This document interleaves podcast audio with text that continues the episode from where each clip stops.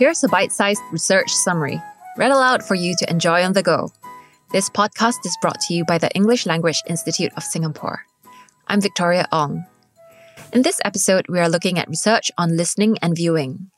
This episode will summarize the paper entitled Strategy, Knowledge, and Perceived Strategy Use Singaporean Students' Awareness of Listening and Speaking Strategies. This paper was written by Donglan Zhang and Christine Goh. The paper was published in 2006 in the Language Awareness Journal. What's the background for this research? Recent research has looked extensively into the areas of language learner metacognitive knowledge and learners' use of strategies. Although evidence suggests a link between the two variables, only a few attempts have been made to examine the proposed relationship. Of greater concern is the lack of attention to the relationship between learners' beliefs and their use of strategies in the area of listening and speaking. What was the aim of this study?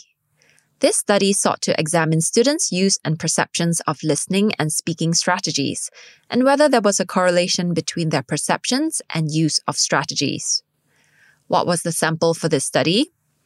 The study involved a total of 278 students from a Singapore neighborhood secondary school. The average age of the students was 15 years old. How did the authors carry out this study? The authors issued a 40 item questionnaire, the Metacognitive Awareness Inventory in Listening and Speaking Strategies, to ascertain the students' beliefs and use of strategies. Items in the questionnaire were classified into four main strategy groups, namely use focused learning, form focused learning, comprehension, and communication. The first two strategy groups included learning strategies for improving listening and speaking abilities. The remaining two strategy groups included learning strategies for facilitating comprehension and communication during real time and online interactions with interlocutors. What were the findings of this research? Students consistently viewed the four strategy groups to be useful.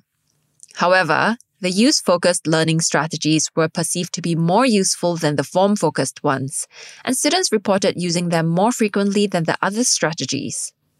In particular, students reported a higher frequency in their use of use focused learning strategies that concerned activities outside school, for example, watching English television programs and movies.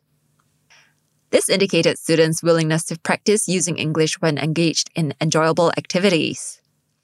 Finally, Although correlations were found between student beliefs and their use of strategies, the authors noted that the students' reports on the usefulness of the strategies were far higher than their reported use of strategies. What were the implications of this study? The discrepancy between the students' perceived usefulness and reported use of the strategies suggested that students, despite being aware of the potential benefits, were less confident in using the strategies.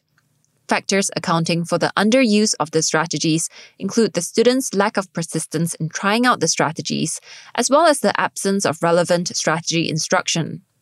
The authors proposed the inclusion of awareness raising activities and strategy instruction to boost strategy use. That's it for this research summary.